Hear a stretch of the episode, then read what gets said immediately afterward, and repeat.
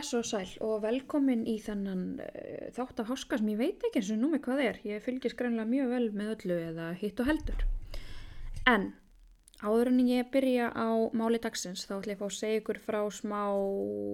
Já, ég ætla að gefa gafabref í þáttanum núna næstu vikur og mistarinnir hjá Barjón og Hlölla voru svo ótrúlega almenleir að láta mig fá nokkur gafabref sem ég get deilt með ykkur og ég ætla að halda því til haga þannig að ég ætla að setja inn spurningu inn á Instagram Háski podcast, followið það. Og spurningin verður bara eitthvað öðvöld spurning úr þáttunum. Og þeir sem svara rétt fara í pott og ég dreg út þegar að taka upp þættina þannig að spurningin kemur að vanalega á svona þriðutum, miðugutum Spurningin sem ég setti inn núna var Er Jossi Ginsberg frá Ísrael eða Þískalandi. Og hann, Jossi okkar Ginsberg, er svo sannarlega frá Ísrael og það var hún Rebecca Ír sem var dregin út í þetta skiptið og vinnur hún því gjafabref sem sagt fyrir hlölla, tvo hlölla og gósi. Þannig að til hafingi með þetta Rebecca og ef þú ert að hlusta sendu mér skilabóð og ég get sagt þér hvað þú getur nálgast gjafabrefin þín. Annars mæli ég nú bara með því við alla að rúla í lúna og hlalla og, og fá sér einn bát. Þetta er svo gæðveikum matur og þetta tekur enga stund. Líka getur bara verið að hlusta áska á meðan í bylnum.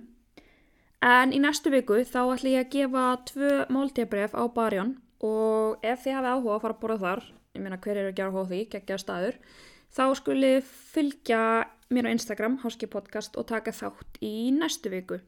Mér langar líka bænt ykkur á það að barjón Bryggjan var að opna og það er snild að fara þangað og setja í góðu veðri. Þannig að já, fylgi ég Hórski podcast á Instagram, þið mig endilega subscribe mig á Apple Podcasts og ef ykkur langar þá getur ég gefið mig 5 stjórnur. En ég prófaði svolítið í þúna og það var svolítið að ég baði ykkur um að kjósa inn á Hórska Instagraminu um tvö mál og það svolítið valið var á melli Medical Miracles eða bara, já, kraftaverk lækna vísindana, hvernig myndi maður þýða þetta og sagt, eh, fjölskyldufrí sem breyttist í helviti. Þetta fjölskyldufrí fjekk flest atkvæði og ætlum við því að taka þá frásögn fyrir í dag. En að því að ég er svo, já, stundum dætt í eitthvað svona són og bara les ótrúlega mikið um hlutina og langar bara að segja eitthvað þeim. Þannig ég ætla að byrja á þessari frásögn frá þessari fjölskyldu en svo ætlum við að færa okkur yfir í börn. Börn geta nefnilega lifað ótrúlustu hluti af og hafa lifað ótrúlustu hluti af. Þannig að ég ætla að segja ykkur svona nokkra stittri sögur af sagt, ungum börnum sem hafa lifað af ótrúlega aðstæður. En við ætlum að byrja hérna í Arizona. En þar voru Shirley og kærasta hennar Roger í dagsferðalagi í Eidimörk Arizona. Með í för voru dætur hennar tvær frá fyrra sambandi Tiffany, 9 ára og Mikaela, 5 ára Þetta var svona eitthvað sérstakferð þar sem að Roger var nýfluttur inn til maðgnana og þau voru bara að reyna sitt besta til að tengja fjölskyldurinn saman. Roger og stelpunum kom mjög vel saman og hann var rosalega góð við þær. Stelpunnar voru að sjálfsögðu allt líf Shirley og skiptið hana gríðalegu máli að það er ættu gott samband við Roger. Fjölskyldan hafi keirt frá heimilu sínu, svona, þetta voru svona um 65 km inn í eðimörkina og með í för voru pilsur og gós. Þetta átti að verða aldeilis skemmtilegu dagur. Roger hafði ekki farið áður inn í eðimörkina en Shirley var alvöndi og hafði oft farið sem barn með fórildum sínum. Fjölskylda Shirley hafði ekki verið neitt rosalega vel efnuð og þetta var svolítið svona þeirra, já, svona þeirra dagamunur þegar fórin í eðimörkina, tókum með sér nesti sem smurðu fór í leiki og alls konar og hún emi talaði um að þau voru ekki mikið að fara í bíó eða einhverju skemmtikar eða eitthvað þannig, heldur var þetta svona svolítið þeirra. Þannig að hún var hérna fullarinn og hjælt þessu bara áfram. Eðimörkin í Arizona, hún heitir endar Sonoran Eðimörkin, er virkilega stór og spannar mikið svæði en hún er um 260.000 ferkilometrar. Þetta svæði er mjög þægt fyrir smikl á manneskum frá Mexikosko landamæranum til bandarækina. Þessi eðimörk er einnig þekkt fyrir að vera eitt harðasta umhverfi heims en fyrir Shirley og börnin hennar er þetta fullkominn staður til að yfka sér telsta áhugamál sem var skotfimi. Þau voru svona með svona, já, bissu sem hún nota til að ég held þetta skjóta lirdur, er þetta ekki kallað það, og svo les apparat og þau var að kenna Roger og það bara skemmt sér ótrúlega vel og þetta var mjög skemmtilegu dagur. En svona um fjöguleiti þá vildi Sörli fara að haldast það heim því á kvöldin verður eðimörkin alveg mjög skuggalegu staður. Það er mikið um smikl og ólulegt aðtafi á þessu svæði á nóttunni og nálagt landamæri Mexiko eru gengi sem að vakta ákveðin svæði og bregðast ekki vel við ef einhver verður á vegið þeirra. Það var alveg þekkt þarna að þessi gengi reyndu að reykja fólk út af vegum eða kerðu jafnvel bara beint á það ef það var gangandi eða fyrir utan bílanum sína. En hættur næturinnar eru nú þarna ekki ofarlega í huga þeirra enda bjartur og fallegur dagur þegar þau halda heimálið. Shirley hafi kyrt þessi leið margóft en Roger sem var frá New Jersey þekkti umkörðið ekki neitt. Í dag hefðu þau stoppað á nýjum stað og þrátt fyrir góða kunnáttu á umkörinu þá viltist Shirley af leið. Hún sá að þetta var ekki leiðin og sneri við en vegurðin verður alltaf ójafnari og þau verðast að stefna lengra og lengra inn í auðnina. Þau komað árbakka sem að áinn var samt alveg þurr það var ekki dóniðinni en þetta er rosalega hár bakki. Og Shirley segi bara, Roger bara nei, herru við komumst ekki aðna yfir á jæppanum. Þau voru á svona trukk en hann var ekkert eitthvað rosalega vel útbúinn. En Roger, hann hugreistir Shirley og segir henni að hann myndi komast að neyfir og hún þurfti engu að kvíða. Hún langaði rosalega mikið svona að sanna sig og vera aðal spaðinn og maðurinn í þessu. Þannig að hún ætlaði bara segja já og hann sast undir stýri og vonast til að geta berga deginum. Hann gefur allt í botn og keirar á stað en festir bílinn, þess að hann festir afturhjólun á bílinn bara ofan í, þessum, í þessari á eða þessum skurði. Sjörli til Mikils Ama. Dekkin voru bara, sko framdekkin voru alveg först í sandinum og hinn alltaf bara onni og þau reyndi eitthvað að grafa með höndunum og spýtum sem þau fundu en það var ekkit að fara breytast, það var ekkit að fara neitt þessi bíl. Shirley ákveður þá að ringja eftir hjálp en farsíminn sem þau hefði meðferðis var batterislaus. Shirley og Roger rifust enda bæði skelguð en þau sættust þó að lokum. Vistirnar sem þau hefði meðferðis voru ekki miklar enda voru það bara ætlar til að endast hennan eina dag. Þau eru þarna mjög fljóta átt að segja á því að það bendir allt til þess að þau muni eigða nóttunni þarna. Frá því sólinn sest og þangar til hún rís er þetta eins og ég saði ykkur á hann mjög hættulega slóðir og Shirley vissi það vel. En þar sem þau gáttu ekkit annað gert þá bara bygguðu um sig í bílnum en það svaf nú engin mikið þessa nótt. Þau voru vopnuð þessari skotfimubissu og Shirley og Roger sátu fyrir utan bílinn og voru á verði. Þau voru bæði mjög smeg við þessi mexikorsku gengi og smiglara sem ríðu þarna ríkum. Þetta eru menn sem hafa enga samúð og mannslíf skiptir það engum áli og heldur ekki hvaða mannslíf það er. Sólinn rýs sem betur fer morgunin eftir og öllum er létt og hefðistu handa við að reyna að losa bílinn aftur en það gengur ekki.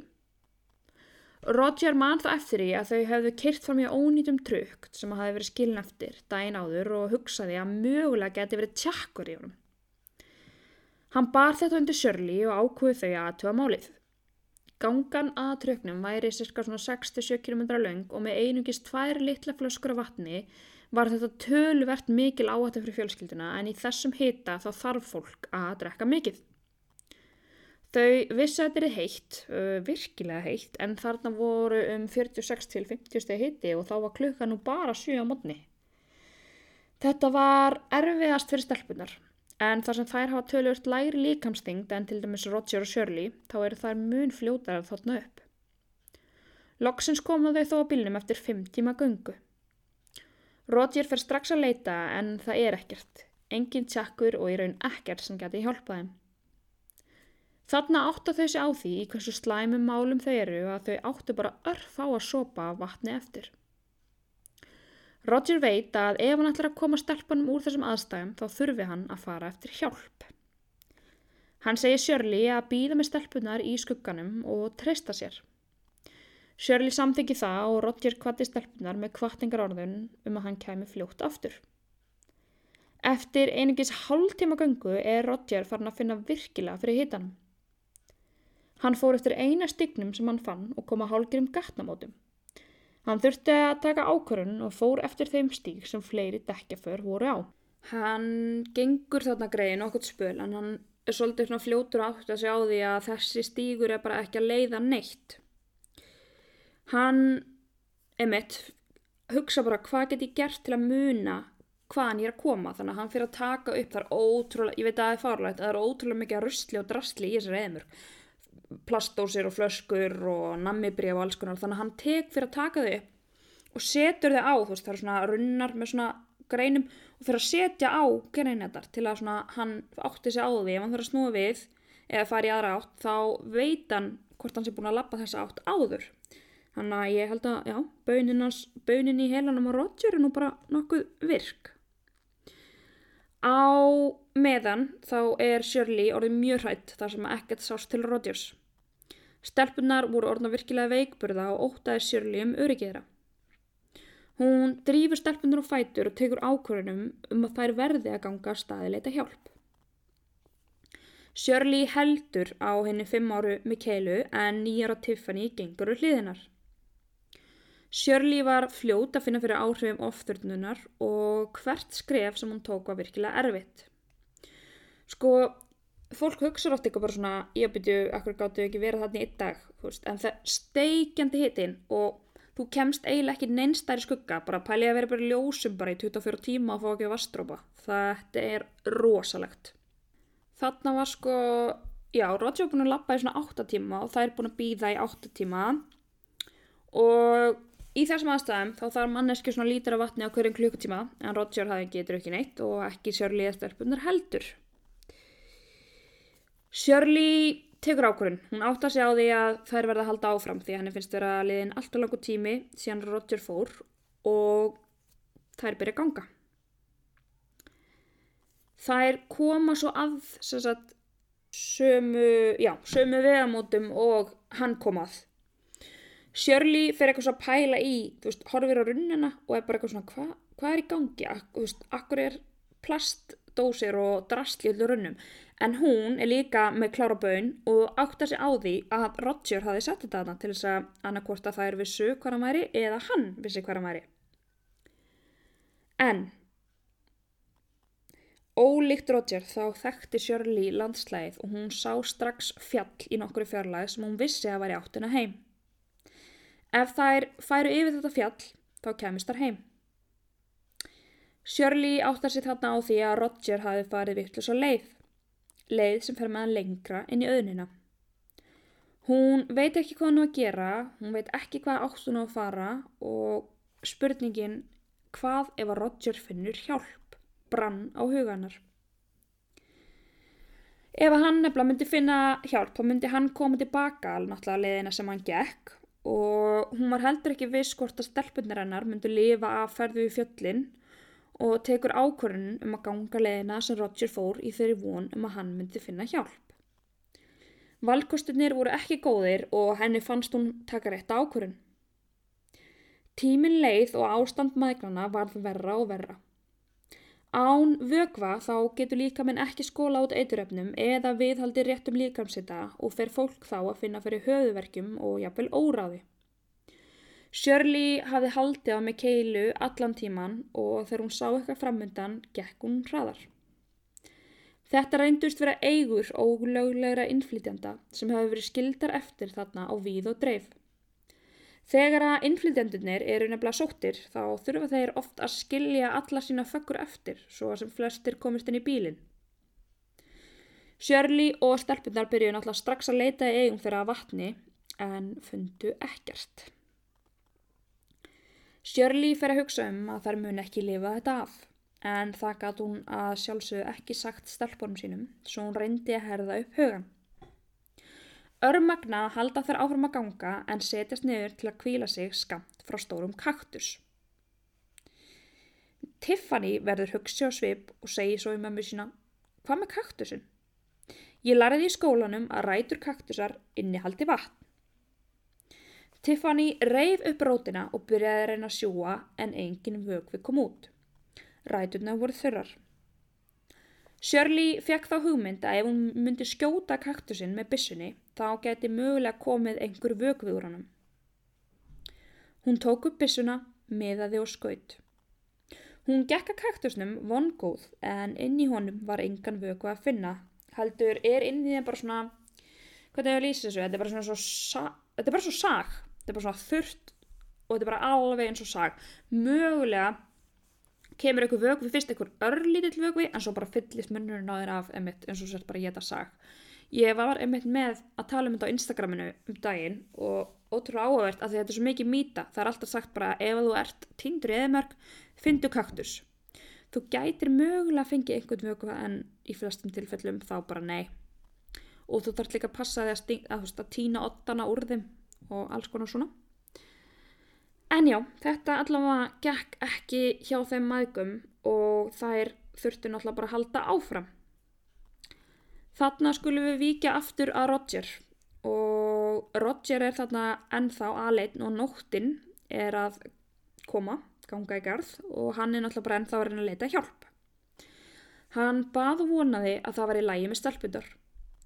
Á meðan er Shirley vakandi á meðan stelpunar sofa en hún ákveður svo að vekja þær og láta þær halda áfram til að nýta nóttina því að það er náttúrulega nóttinu svöl og þá eru þær ekki að ganga í þessum grillandi hita.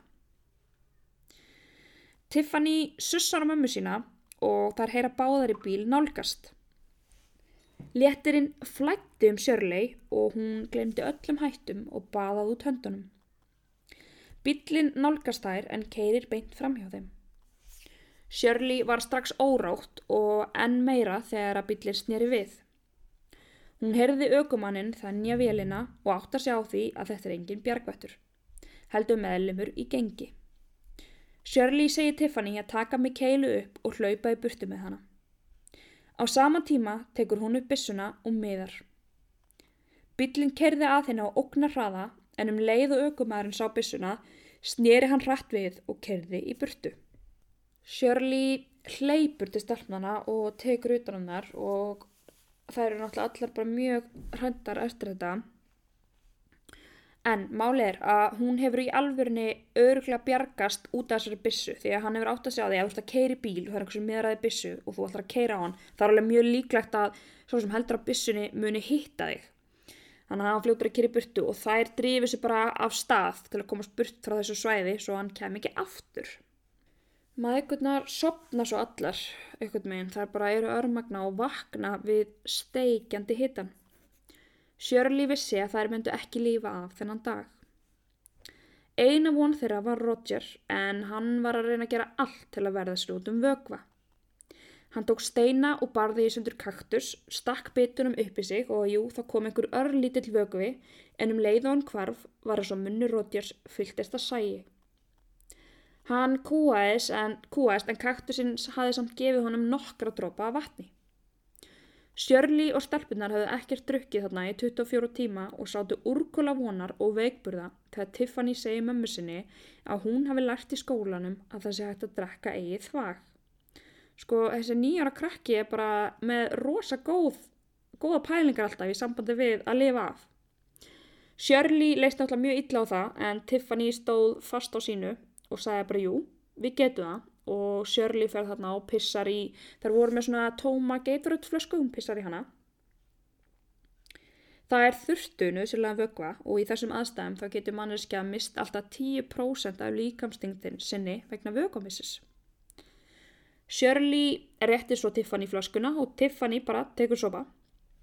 Bræðið var ógeðslegt en Shirley tók við flöskunni og drakk líka. Hún pindi Mikeilu til að drekka líka en það tók náttúrulega svolítið langa tíma þar sem hún er bara 5 ára og skildi ekki alveg af hverju hún ætti að vera að drekka piss. En það gekk nú sem betur fyrir endanum að koma einhverju örlittli ofan í hana. Á meðan gekk Roger enn og neitaði að gefast upp. Líka með hans er þarna á þessum tímpúndi bara á mjög góðri leið með bara slökka á sér, hann er orðin svo þurr. Hann fór líka að pæla í því að hann var alveg hættur að svitna. Þú svitnar náttúrulega rosalega mikið í svona hita en það var bara ekki nægu vögvi í líkama Rodgers til þess að framkalla einn einasta dropa. En til allrar hamingju þá kemur bílnu veginn sem að Roger gekk á og hann vissi á þessum tíma dags varu líklegast engir smiklarar á ferð og byrjaði að veifa höndunum og kalla. Hann var alveg vissum að nú er þið allt í lagi. Maðurinn sem satt í bílnum, hann setur farþegamein, þetta eru tveir menn. Hann skrúa niður úðuna og Roger reynir að útskýra fyrir mönnunum tveimur í bílnum hver staða hans væri. Hann er svo veikburða og hann er svo þurr að sko tungan í honum er svo rosalega limt upp í góminu á honum að hann á pínu erfitt með að tala. En hann byður um vatn og þeir horfa ekkert með bara á hann eins og þeir skilji ekki neitt. Og hann hugsa, ok, kannski eru þeir hérna, talaði spænsku og segir aqua og þá einhvern veginn fer maðurinn að hlæja og segir eitthvað svona amigo, já, vantæði vatn. Og Roger kinka bara kolli ógsla æstur. Og maðurinn segir bara já, ekkert mál. Tekur upp risastóran vassbrúsa fær sér gulsopa og hrækir því svo framann í Roger. Mennitin tveir sketti hlóðu svo og kerðu í burtu. Mennirnir heldu að Roger var í ólulegul innflytjandi sem hefði reynd sjálfur að komast yfir landamærin. Ég bilaðist inn í mér þegar ég var að rannsaka þetta og heyrði þetta, þá var ég bara hversu miklu fáið þetta. Mér er alveg saman hvort hann hefði verið sko kynveri Japani, bandarækjamaður eða þú veist Mexikói, skiptir engum máli. Hver gerir svona, svona ángríns? En allavega, þið það, við þurfum kannski að reyna að ímynda okkur sko bugunina sem fór í gang hjá Roger þegar þetta gerist að því að já, þetta var náttúrulega bara hans eina von sem kerði þarna í burtu hann vissi nú samt að stelpunar væru enn þarna úti einhver staðar og hann yrði að halda áfram þeirra vegna Shirley var þetta enna ganga haldandi á Mikeilu og Tiffany gekk á eftir þeim Shirley var á þessum tímapunkti eiginlega alveg vissum að Roger var í dáin. Hann gæti ekki hafa lifað þetta af og þar myndi ekki gera það heldur. Littlir líkamar sterfnuna voru einni byrjar að slökka á sér og Tiffany fjall í jörðina og grátt bað mömmu sínum að skjóta sig. Hún gæti þetta ekki lengur. Hún greiðt bara greið og sagðist bara ekki vilja lifa lengur. Hún vildi bara þetta er búið. Hjarta Shirley sökk þegar hann heyrði þessi orð og tók fast utan, utan um stelpuna sínar. Hún kvatti þær til að halda áfram, bara eitt fót fyrir framann hinn og það gerði þær. Roger var búin að ganga í tvo daga, rúmar 30 mílur og það var ljóst að hann var að tapa þessari baráttu. Hann fann engan sásöka, bara dofa. En hann sér nú samt eitthvað á sjóndeldarhingnum og átta sig á því að þetta er trukkur. Hann verður fyrst hrættur eftir fyrir reynslu, skiljanlegt, en veifar samt bílnum og gengur á móta honum. Út úr bílnum þá kemur maður og hann horfir á hann og kalla sér hann Roger. En af einhverju fáránleiri tilvílun þá þekkti bílstörnum Roger því að hann var einna kunnum hans í vinnunni. Maðurinn hleypur inn í bíl og sækir stóran brúsa af vatni og færir Roger. Hann var ekki lengi að teiga í sig vatnið og létturinn var mikill. Roger er þarna örugur en nokkrum kílometrum í burtu liggja mækunar í jörðinni. Örmagna og geta ekki haldið áfram. Með engan skugga var það það eina sem Shirley gett gert að grafa stelpunar sínar í sandin í tilrönd til þess að kæla þær niður. Þarna eru þær liggjaðar bara allar. Það eru algjörlega örmagna og Shirley skrýður á maganum á millera og er að móka yfir þær sandi. Stelpunar gretu báðar og báðu um hjálp og þetta var bara Shirley, sko ég horfiði á hann að tala um þetta í viðtali og tilfinningin hún sagði bara ég mun aldrei geta listinni að horfa á börni sín í þessari aðstöðu og geta ekkert gert. En Lörgla og sjúkraflutningamenn voru komnir þarna að Roger og eina sem hann saði við þá var bara stelpunar, þið verðið að finna stelpunar. Þeir vildu flytja Roger á sjúkrahús en hann harnitaði og grátt bað á um að finna þeir. Hann bendiði með áttir að stelpunum og sannfarði lörgluþjónana um að taka sig með í bílinn. Þeir keira um bara í nokkra klukkutíma en engin merki eru meðgunnar. Roger óttaðist þarna heiði vesta. Á meðan satt Shirley og horfiði á stelpundar sínar grafnar í sandinum þegar hún heyrði vélarhljóð. Hún byrjaði að skrýða á fjórum fótum í áttahljóðinu og reyndi að kalla á bílinn en hann kerði framhjá. Og hræðilega við þetta allt er að í þessum bíl voru lögurugli þjónundin tveir og Roger. En þeir litu því miður ekki í baksinspeilin og fóru fram hjá og Shirley skreið aftur á stelpunum og laðist niður við hlið þeirra. Hún sagði þeim að verið væri að leita að þeim og þetta yrði allt í lægi en það kom ekkert svar frá stelpunum. Lörglu þjónarnir gifast samt ekki upp og halda leitinni áfram. Roger finnst hann sjá eitthvað og byrður það um að stoppa og stekkur út í bílnum. Það voru svona samansapnaða greinar að því að Shirley hafði einum tímpundi ætla að kveikja eld til að einhver myndi sjá reikmerkin en það hafði ekki gengið. En það sem var gott þetta vor var að það lágu fótspor frá svæðinu og þetta voru náttúrulega þrjú pör af fótum og hann alveg bara hei þetta, er, þetta eru þær, veist, þetta voru litli fætur aðeins starri fætur og svo töluvert starri fætur þannig að hann átti að þessi fljótt á því að þetta væru mægurnar. Shirley gæti þarna ekkert annað gert en að bara horfa upp á dætið sína degja. Örvendingin var algjör. Hún hafi nú samt alltaf augun á veginum og þegar hún sá loksins bílin álgast þá fann hún fyrir einhverjum ógnar krafti. Stökk upp og hljópa stað. Hún kallaði eins hátt og gat og baðið út höndunum og það gekk. Í bílnum var lauruglþjótt sem stansaði um leið og hún sá Shirley og hljóp út í bílnum. Shirley neig niður í fanglauruglukonnar sem óskaði strax að til liðsöka. Tiffany heyrir lætin og kallaði sýstu sinnar að einhversi komin til að hjálpa þeim. Mikaela svarar engu og opnar ekki augun. Tiffany byrjar að hrista sýstu sína og hún fær engin viðbröð. Hún öskrar á mammu sína og Shirley fer að stati þeirra. Lauruglukonan gróf svo Mikaelu upp og tók hann í fangið og hljóp með hann í bílinn. Farið var með Mikeilu á sjúkrahús þar sem læknar reynda vekja hana án árangus. Áfallið á líkama einar fimm ára gömlu Mikeilu hefði verið svo gífurlegt að nýru hennar voru að hætta virka. Það kom prestur og bað mér fjörskildinu og þetta var virkilega tvísýndum tíma og hún var í nokkuð tíma á gjörgjastlu en til allrar hamingu þá vaknaði hún og náði, full, og náði fullum bata.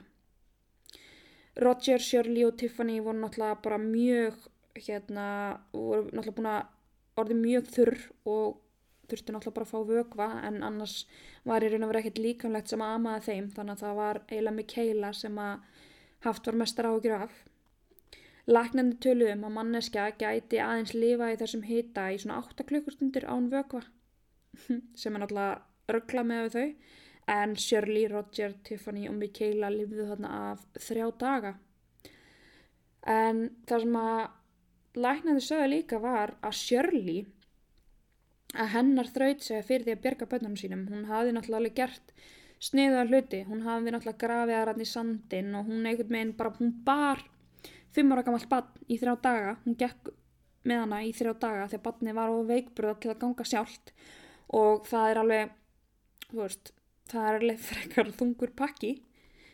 Og líka bara einmitt talaði um að Roger hafi verið svo ótrúlega ákveðin í að hann var ekki fara að skilja þér eftir og þær væri ekki fara að deyja af því honum fannst þetta að vera sér að kenna. En góðu þettunar eru þær að þetta fór allt saman vel og þau lifiðu öll af og Shirley og Roger gifti sér ári eftir þetta og þau eru ennþá saman í dag. Og er Roger frábær fadir stelpnana og ég mitt uh, hafa talað við þær þegar þær eru svolítið eldri. Önnur þeirra var bara aldrei mig, mig og það er með töluðu bara um bara, hann var alltaf svo góð um mig og hann var svo frábær og bara töluðu ótrúlega fallega um hann. Þannig að þetta er mjög góð fjölskylda. En þetta var vonandi í ykkar eiru gott í ykkar eiru, segjum að það og ég vona ykkur að fundist þetta áhugavert en við ætlum að heyra núna örstuðt skilabóð frá styrtaræðalum þáttarins áður en við förum í næsta hluta þáttarins Er þú að fara að stegja eða gæsa í sumar? Þá er tilvæli fyrir þig að fara inn á blöss.is og kynna þér heimakynningar blöss. Þau mæta á svæðið með úrvala vörum og að kynningulókinni gefst öllum tækifæri á að fara afsýsa vesla vörur, fá ráðleggingar eða svör um vöru úrval blöss. Verum fullnaði í sumar með blöss.is. Börn eru ótrúleg. Þau geta setið og komið sér fyrir í stellingum sem við fullnafólkið ættum ekki einn svona reyna að leika eftir. Börn þetta og þegar maður heldur að ferða á bráðumáttökuna sé í aðsi þá mætir manni oft brós og kalla er til manns allt í lagi. Börn eru nefnilega ótrúlega hörð af sér þó lítil séu og frásagninar sem ég ætla að segja ykkur frá núna eru um hvað þessi litlu líkamar geta verið þrautsegir og sterkir. Við ætlum að byrja í Alberta í Kanada þar sem að nóttin var köld árið 2001 þegar hinn 13 mánu gamla Erika fór fram úr rúminu sem hún deildi með móðu sinni og opnaði ólæsta útidrahurðina. Hún fór út í kalda og snjóðunga nóttina og einhverjum tímapunkti fjallu hún ofin í djúpan snjóin og komst ekki aftur upp. Það er ekki vita hvenar Erika fór út í snjóin en móður hennar áttaði sig ekki á að Erika væri horfin fyrir en þrjú um nótina. Móður hennar fór strax út og til allrar hamingju þá sá hún fljótt Eriku liggjandi í snjónum bara með andliti niður. Sjúkrabíl kom á svæðið og byrjuðu þeir tilraun til endurlífgunar. Það var virkilega erfitt verk þar sem að útlimir Eriku voru svo frostnir að ekki var hægt að koma nál í gegnum húð hennar og munnur hennar var svo fullur af klaka að það gekk mjög erfilega að koma slöngu ofan hana. En sem betur fer þá náðu sjúkraflutningamenn að lokum að koma nál í hana og flytja Eriku á sjúkrahús. Erika var sett inn í svo kallað berhögger teppi sem hitaði alla líka með hennar að utan. Hjarta hennar var stopp í tvo klukkutíma en ótrúlegt en satt þá byrjaði það að slá aftur og Erika litla lifði þetta af. Pælið þessu, þetta er alveg fárulegt, þú veist, tveir tímar. Það, maður bara, maður hugsi bara já, nei, en ótrúlegt. En svo í Texarkana í Arkansas þá var áreikstur á milli fólksbifræðar og vöruflutningabíls. Í fólksbílnum voru fjórir fullornir og eitt áttamána gammalt bann. Viðbrasælar sem kom á staðin voru fljóðri átt að sagða því að bannið hafi kastast út úr bílnum og hófu strax leit með mjög litla von í brjósti. Eftir nokkar stund heyrið þeir lítið hljóð koma undan stóri hrúu að hegi. Ótrúlegt ansagt á hefði bannið kastast ofin í þessar hrúu, satar ofin í og tegði þessu upp til björgunræðarlega þegar það sá þá. Batni flög 7,3 metra frá bílnum og var ekki bílstól. En hún var bara mjög lítilega slösuð með nokkra skrámur en hinn er fjóri í bílnum slösuðist töluvert. En ég fæ alltaf pínu illt í hjarta því ég heyri að börn hafi ekki verið í bílstól, sérstaklega svona lítil börn. Uh, en ég, meni, ég held að við séum mjög góðu með það á Íslandi að við erum með svona öryggi á reynu eða allavega held ég flestir. Næsta sem ég ætla að tala um við ykkur er svo sem það er kannski öðru sér heldur en hinn á sögurnar en mér fannst þetta bara svo brálaðslega áhugavert. En árið 1968 í grunnskóla í Wyoming þá ruttust þau David, Doris og Princess Young inn í skólan með aðeins eitt markmið. Að framkoma plan David sem hann nefndi The Biggie. En það fóli sér að taka öll 100 pluss börnin í skólanum í gíslingu og krefjast lausnargjald fyrir hvert og eittira upp á 2 miljónir bandarækjandala. Svo við fyrir aðeins betur í það hver David, Doris og Princess Young eru þá eru þetta sérst hjón og ung dóttir þeirra. David ætlaði svo þegar hann var búin að innhefta, já, þegar hann var búin að innhefta þessa 2 miljónir bandrækjadala á haus þá ætlaði hann að sprengja sprengju sem hann hafiði fest utan á sig og fara með öll börnin og peningana í þess að hann kallaði nýja heiminn en þar er þann guð Þetta var svo mjög tæpur einstaklingur sem að hjælt þarna að hann væri að uh, búa til nýtt himnaríki og það var náttúrulega mjög gott að vera með pening í himnaríki og hann ætlaði með sig bara á öll börnin og alla sem að voru þarna í þetta nýja himnaríki. En hún Princess Young, dóttir Davids, vildi ekki gera þetta. Eða sko það er ekki alveg vita en hún vildi ekki gera þetta eða henni snyrst hugur eða eitthvað og þegar fadrinnar skipaði henni að fara á sækja tvo gísla sem voru í sendibíl fyrir utan þá brána það ráð að keira með þá til fókitans og láta vita af ráðabröki föðu síns. Á meðan hafðu hjónin Doris og David sapnað öllum börnunum og kennurum þeirra saman í lítinn sál. Þar voru þau umkringt vopnum og kennararnir reyndi sitt allra besta til þess að hafa börnin róleg. En allir þurfa að vista að nota salefnið og það þurfti hann David að gera.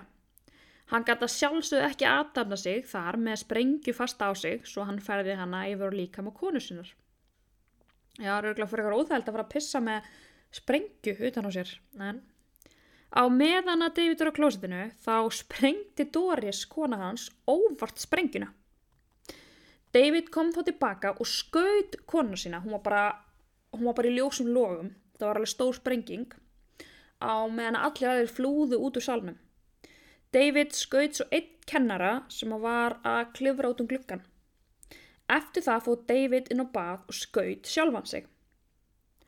Ótrúlegi partu þessara sögu er sá að það voru 76 manns sem voru flest börn sem slösuðist í þessari sprengingu en enginn lést nema bara David og Doris.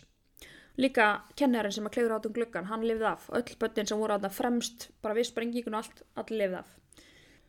Mér finnst þetta mjög merkileg saga því að þetta bara svona oftast fara svona hlutir svo skelvilega illa og mér finnst ótrúlega áhugavert að lesa um þetta að það slupa allir nema þessir einstaklingar þannig að tveir. Herru, næst ætlum að fara í, til Sútans, eða Suður Sútan, en þar var 13 mánaða gamalt bann og maður sem að hjælt bannin í örmum sér, einu, þeir einu sem lifiðu af flugslis í Suður Sútan. Það voru 37 manns sem letust í slisinu en þetta var fraktvill sem hafði ekki leifi til að flytja fólk. Maður að nafni Akchol Deng fann badnið nálagt flakinu en það lág á brjóstkassa með veitundalus manns. Farið var með badnið strax á spítala og mannin líka en hann hafi hloti alvarleg meðsl. Þegar hann komst um meðutundar þá sagði hann frá því að hann hefði reynd að skíla barninu með líkama sínum þegar hann sá eitthvað stemdi. Barnið sem heitir Njalu komst af með brotin fótlegg og sára á enni. Móður hans og eldri sýstir fórust í slísinu. Flugvilinn þessi gætt búið 15,5 tonn og hún var komin yfir það með farþegunum þegar hún rapaði nálat anni Níl. En einmitt, ótrúlegt, þetta var ekki pappi batsins eða neitt tengdur badninu en hann, hann hlýði badninu með líkama sínum, alveg magnað. Núna ætla ég samt að segja ykkur frá henni Cecíliu Síhan sem er oft þekkt sem Miracle Child en hún var aðeins fjögur ára gömul eftir að hann hefa bjargað út úr brennandi flaki flugvilar. Hún var í flugi Northwest Airlines 255 sem að hrapaði eftir flugtak á leiði til Phoenix, Arizona þann 16. ágúst 1987. Í þessu slisi þá letustu 156 manns og þar á meðal voru tveir á jörðunniðri sem að letust. Því er haldið fram að Cecilia hafi lifað þetta slisa vegna þess að móður hannar skildi henni með sínum einn líkama. Cecilia var með fjölskyldu sinni, þeim Paulu og Michael og sex ára gamlum bróðu sínum á leið heim eftir frí. Þau létust öll í slisinu. Cecilia slasaðist alvarlega. Hún höfðkúpubrotnaði, fóbrotnaði og hlautið þriðjastegs bruna. Hún undirgegst fjórar húðíkaræslur á höndum og fótum. Það var mikill áhuga á máli Cecíliu og bárust meira en 2000 gafir og 30.000 kort á badnarspítala í Michigan þar sem hún lág inni. Forráðmenn hennar báðu um að gafirnar eru gefnar áfram á aðra spítala og settu upp reikning í hennar nafni eftir að þeim bárust 150.000 dólarar sem hefur verið sapnaðir fyrir Cecíliu. Frændi hennar og frænka, þau Franklin og Rita Lumpkin, heldu henni úr sviðsljósunu eftir slesið og ólstun upp í Birmingham, Alabama. Cecilia er í dag fullurinn kona og hefur aðeins einu sinni talað um þetta slis ofinbella. Í því viðtali sagði hún meðal hans frá því að hún er með tattu og flugvél á hendinni og hann hugsa um slisið á hverjum degi. Maðurinn sem bjargaði henni er slökklusmaðurinn John Teed og talaði hann um að hafa hýrt lágan grátur koma frá brakinu. Það var upprunlega talið að Cecilia væri ein af þeim sem hefði verið þarna á jörðunniðri og hefði bara slasast en það var ekki fyrir en afinnar kom og bar kennsla á hana að menn áttu þess á því að hún hefði verið inn í flugvilni. En það var ótrúlega uh, fallegt þegar að Cecilia gifti sig. Þá bauð hún sem sagt John Teed sem að bjarga henni úr flakinu og hann sagði bara að það hefði verið óraunveruleg tilfélning að horfa á hann að ganga upp á alltarinu og hann bara fannst þetta æðislegt að hafa eitthvað með henn fengið að vera þarna og, og fá að vera vittna þessu. En kannski þannig að ég geti svona útskilt fyrir ykkur þú veist, þetta slís það er sem sagt um leið og hún sagt tekur á loft bara frá flugbröðinni þá byrjar hún að rúlla svona, já, hún rúlla bara til hliðar og svo aftur aðra hliðina og lendir á sagt, einhverjum ramagstur. Þessi staur tekur eh, part af vinstri vangnum og þannig að kveiknar bensinni sem er geimt hana, var geimt hana í sem vang.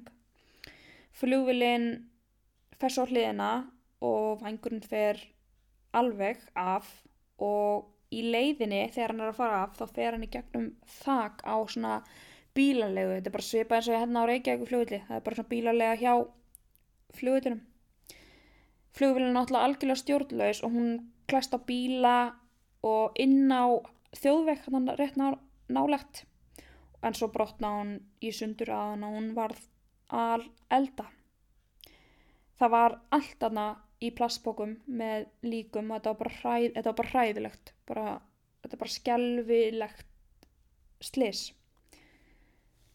um, það var eitthvað í sambandi við eitthvað ramagsvandamál og eitthvað sem að ég tala um að hafi geta ollið þessu. Að viðvörunakerfi hafi ekki farið í gang og að vélinn hafi bara ekki verið almennilega yfirfarinn og ekki tilbúin til þess að taka loft.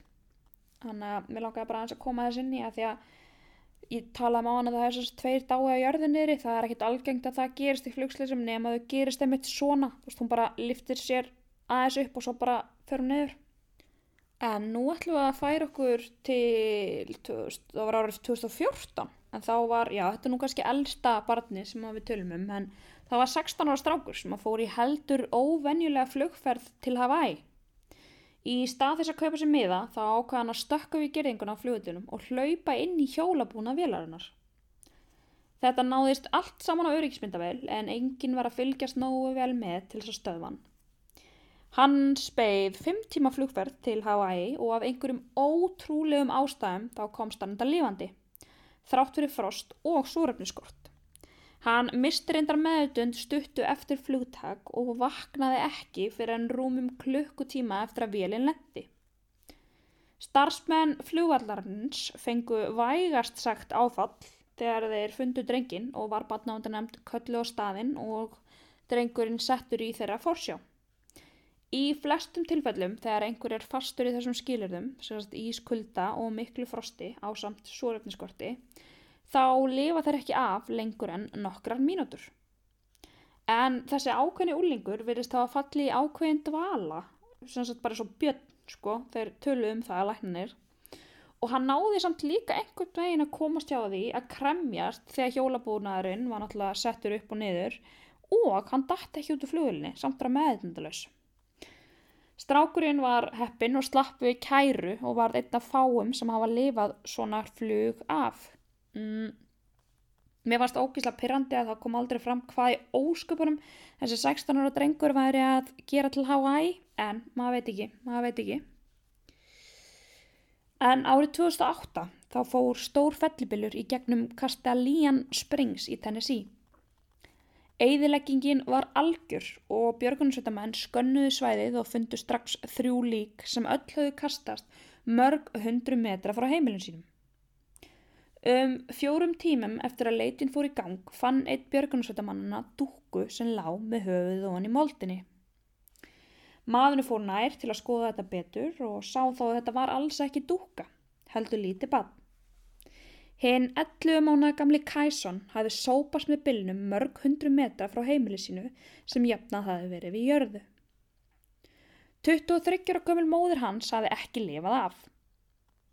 Þegar hann fannst var hann vafininn í jakka og satt skjálfandi og starði fram fyrir sig. Eftir nokkra stund byrjaði hann að gráta og það róaði sko björgunstamenina að því að þeim fannst gott að hann var að gefa frá sér hljóð. Kæsson var svo skoðar í bak og fyrir en reyndist vera alheilbriður og meðsla laus. Amma hans og afi tók hann svo að sér eftir þetta, elsku kallin. En hún Maria Nelly Morillo var 18 ára gömul þegar hún flög frá Nikwi í Kolumbíu til Choco með einsvarskamlan svonsinn með för, hann Júdier Moreno. Þetta var lítil sestnavél og um borð voru Marja, Júdier og flugmaðurinn. Vélinn var að ferja fisk og kókusnittur. Flugvillinn kvarf hins var að ratar um 20 mínutum eftir flugtak. Leit var hafinn og fannst flakið freka fljótt. Flugmaðurinn fannst látin í flugstjórnaklefanum en hvergi bólað á Maríu og Júti er. Björgunamenn fundu samt fyrir smá von þegar þeir sáu að hurðu vélarinnar hafi verið opnuð. Hún hefði jú mögulega geta opnast við höggið en þeir fannst líklæra að Marja hefði gert það. Það var leitað fótgangandi og þyrlur fluguði yfir svæðið með hátalara og kölluði nafn Marju og sögðu henni að fara aftur á flakinu. Gekk þetta svona í tvö, tvo daga og hvergi sást Marja eða Júdér. Það var svo loksins á miðvíkudegi fimm dögum eftir slisi sem björgunamenn fundu Marju um 500 metrum frá flakinu. Þar var hún við Árbakka. Flóið var beint með þau bæði á spítala og töluði allir um að björgun þeirra var í kraftaverk.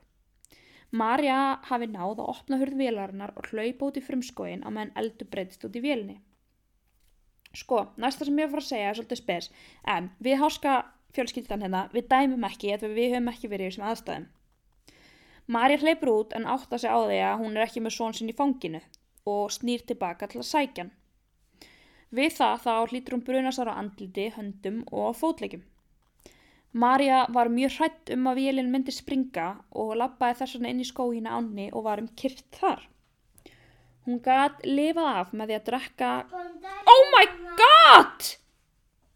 Ok, ég veit ég ætti að klippa þetta út en mér fannst þetta svo ógíslega fyndið að ég ætla ekki að gera það.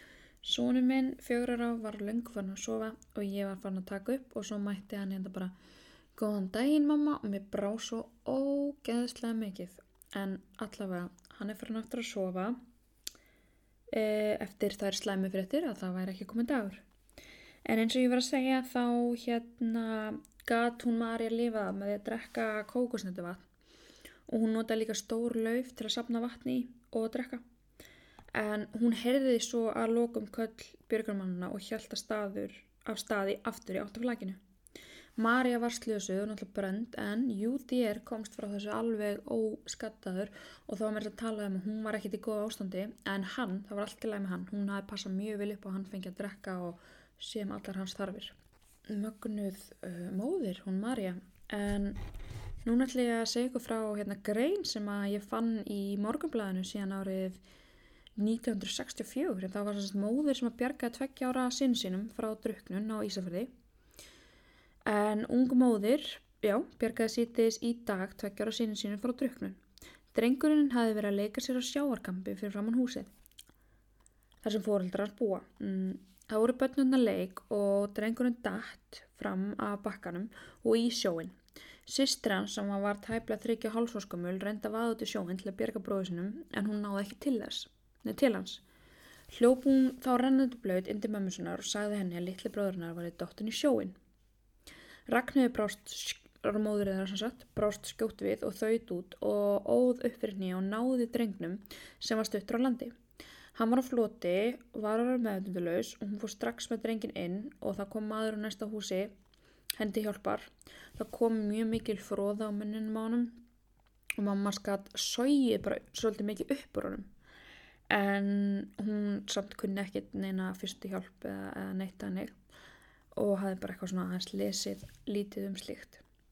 Það kom læknir mjög fljótt af vettfang og þá var lill drengurinn að ranga vissir. Hann fekk spröytu til að hressa sig við og hún var ekki mynd að þessu þrátt fyrir að hafa verið í tölvunum tíma honni í vatninu.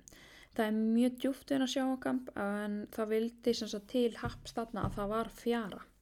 Þannig að það er það sem að berga hún líka.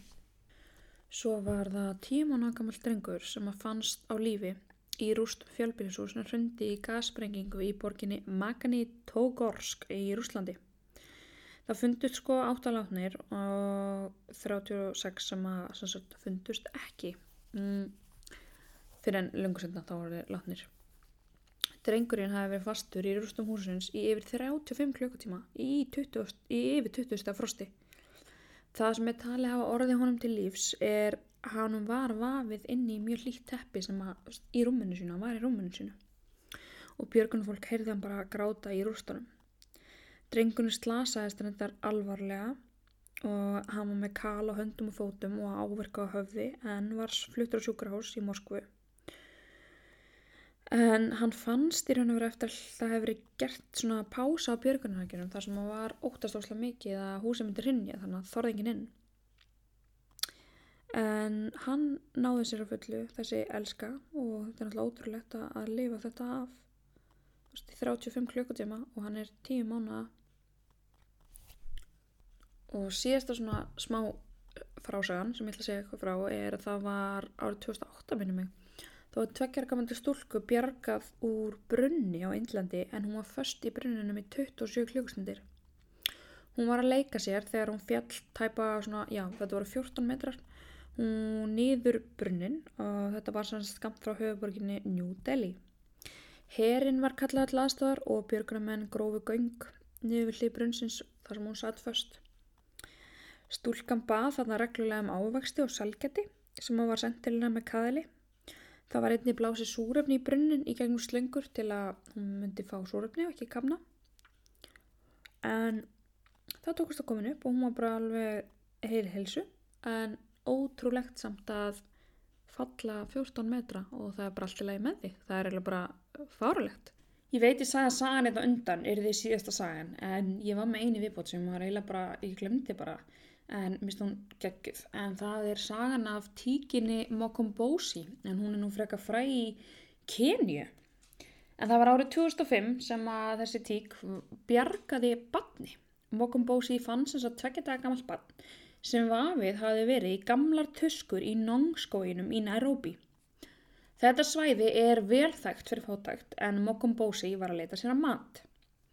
Tíkin bjúi hverfi þar sem að það var fjölskylda sem hugsaði um hana Þau gáði hann að borða eins og þau gáttu en hún fóð nú samt oft út í leita mat. Hjónin áttu nokkuð börn og var Mokumbósi alltaf mjög þegar þau fættust og þekkti vel barnskrátur. Tíkin fann barnið hálf grafið í mold og hún næra takaðu upp með kæftinum og það sást til þar fara með barnið yfir nálegan veg sem var alveg freka með likil umferða og hún var svona að fara á milli bílana. Ég veit ekki alveg hverju enginn fór út í bílnum en allavega. Mokombósi fór svo með barnið aftur í kóan sinn en þar átt hún sjálf tvo kolpa.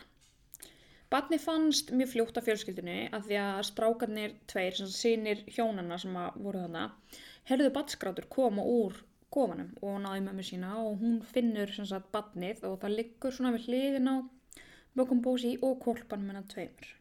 Mm, það er náttúrulega bara að fara með badni sem að reyndist vera stúlka strax á sjúkrás þar sem hún eitt í næstu vikum á gjörgjastlu. Það er nefnilega sorglega staðreind en sönn að nýfætt börn þarna eru oft skilin eftir vegna fátæktar og vegna þess að fóreldrar geta ekki hugsað um eða séu fyrir þeim. Flestir sem að gera þetta sem að skilja svona eftir börn þeir finnast aldrei þarna. Mokombósi var svo tekin inn af SPCA samtökunum í Kenya sem er svona dýravenduna samtök og þar fekk hún nafni sem ég er að kalla hana, þar fekk hún nafni Mokombósi sem þýðir raun að vera bara survivor á Swahili máli. Mokombósi var fyrst ekkert gæðveitt glöð að sjá þess bjargætti sína og fílaði sér ekki vel en um leið og hún svona var búin að vera hann í nokkra daga þá var hún ótrúlega ánægð og það voru svo mikið af börnum þarna og það var sérst verið að kenna börnum að bera virðingu fyrir dýrum. Veist, og mokkum bósi var svona partur af því hvernig börni umgang og stýr og koma að þeim og klappa þeim og svona. Þetta var mjög fallit og hún elskaði börnin þarna. Og þannig fekk hún bara í bað og það var, þú veist, hún var með flær og þetta var alltaf lagað. En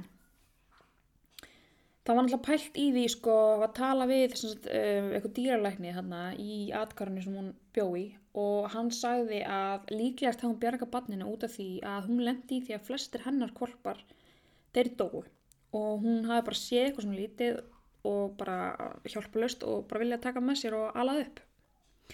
En hann sagði að það er nokkið allir hundar sem hefur gert þetta en hún mokkum bósi gerði þetta. Og stúlkubarni fekk fyrst nafni Angel og svo setna Angela og var ættleitt af alveg frábæri fjölskyldu En ef það væri ekki fyrir tíkina Mokombósi þá væri Angel eða Angela ekki á lífi í dag. Mér finnst þetta svo magna dæmi sko, ég var bara, æ, mér finnst þetta svo grútlegt hundar og börn, það, ég veit ekki hvað það er til eitthvað grútlera. En Mokombósi var svona hún var bara að blanda í raun og veru, kemur aldrei fram hvernig hundtegund hún er, en ég ætla að setja mynda henni á Instagrami, þannig að þá get ég séð það, kannski þeir sem eru góðið þessu, geti átt að ykkur á því hvaða tegund hún er. En ég hef verið að fá smá spurningar út í sjálfa mig og ég ætla að fara hérna og spyrja sjálfa mig að tíu spurningum, svona tíu spurningar sem þú spyrir til að kynast einhverjum hérna í lókin. Svo ef þið hafið ekki áhuga á að kynast mér þá bara myndi ég hætta núna. Ok, ég var búin að finna bara eitthvað svona basic spurningar eitthvað á netinu en sem sagt fyrsta er hvað er eitthvað sem enginn myndi giska á með þig? Þú, hæ? Já, já, já, já, já, enginn myndi þú veist giska á að ég væri eitthvað þannig. Um, ég er ósláð félagsfælið, svona ángrín sko, ég, þú veist, ég fer í veislur og ég er bara eitthvað hú, bara reyna að starra á gulvið og ég er mjög svona og ég er ósláð hrætti álut annara þannig að það er alveg fárlegt að ég sé með eitthvað svona þáttar sem ég er að opna mig upp að, að ég, svo sem ekki mig en þú veist, ég er alveg að opna mig fyrir gaggrinni og svona, þannig að það er kannski svolítið sérstakt hvað trúir þú á? Ég trúi bara nú ekkert á veist, eitthvað sérstakt, ég trúi bara að sé eitthvað gott til sem er aðra en ég. Eitthvað sem að passar upp okkur. Ef við getum verið að gera hvað sem er, hvar sem er hvar og hvenar myndi það vera? Um, ef ég getur að gera hvað sem er núna þá myndi ég bara vilja vera með manninu mínum og barninu mínu okkur sólaströnd og njóta lífsins Næsta spurning er hérna, hvaða ferðamáti finnst þér verstur? Um, ég þarf ekki að svara þessu, það er bara svo ótrúlega auðlust. Það eru flugvilar, það eru alfarið versti ferðamáti sem ég veit um. Ég þúli ekki að setjast inn í þessi fliki og þetta ræði mig alls bara alveg mjög mikið. Þannig að já, ég held að það sé nú nokkuð solid svar við þessa spurningu að ég er ekki mikið fyrir flugvilar. Um, hérna kemur þess að um, hvaða hljóð elskaru? Mm, ég elska hérna því að opna eitthvað svona snakkbóka eða eitthvað, mér finnst það mjög satisfæðin og næst hljóð.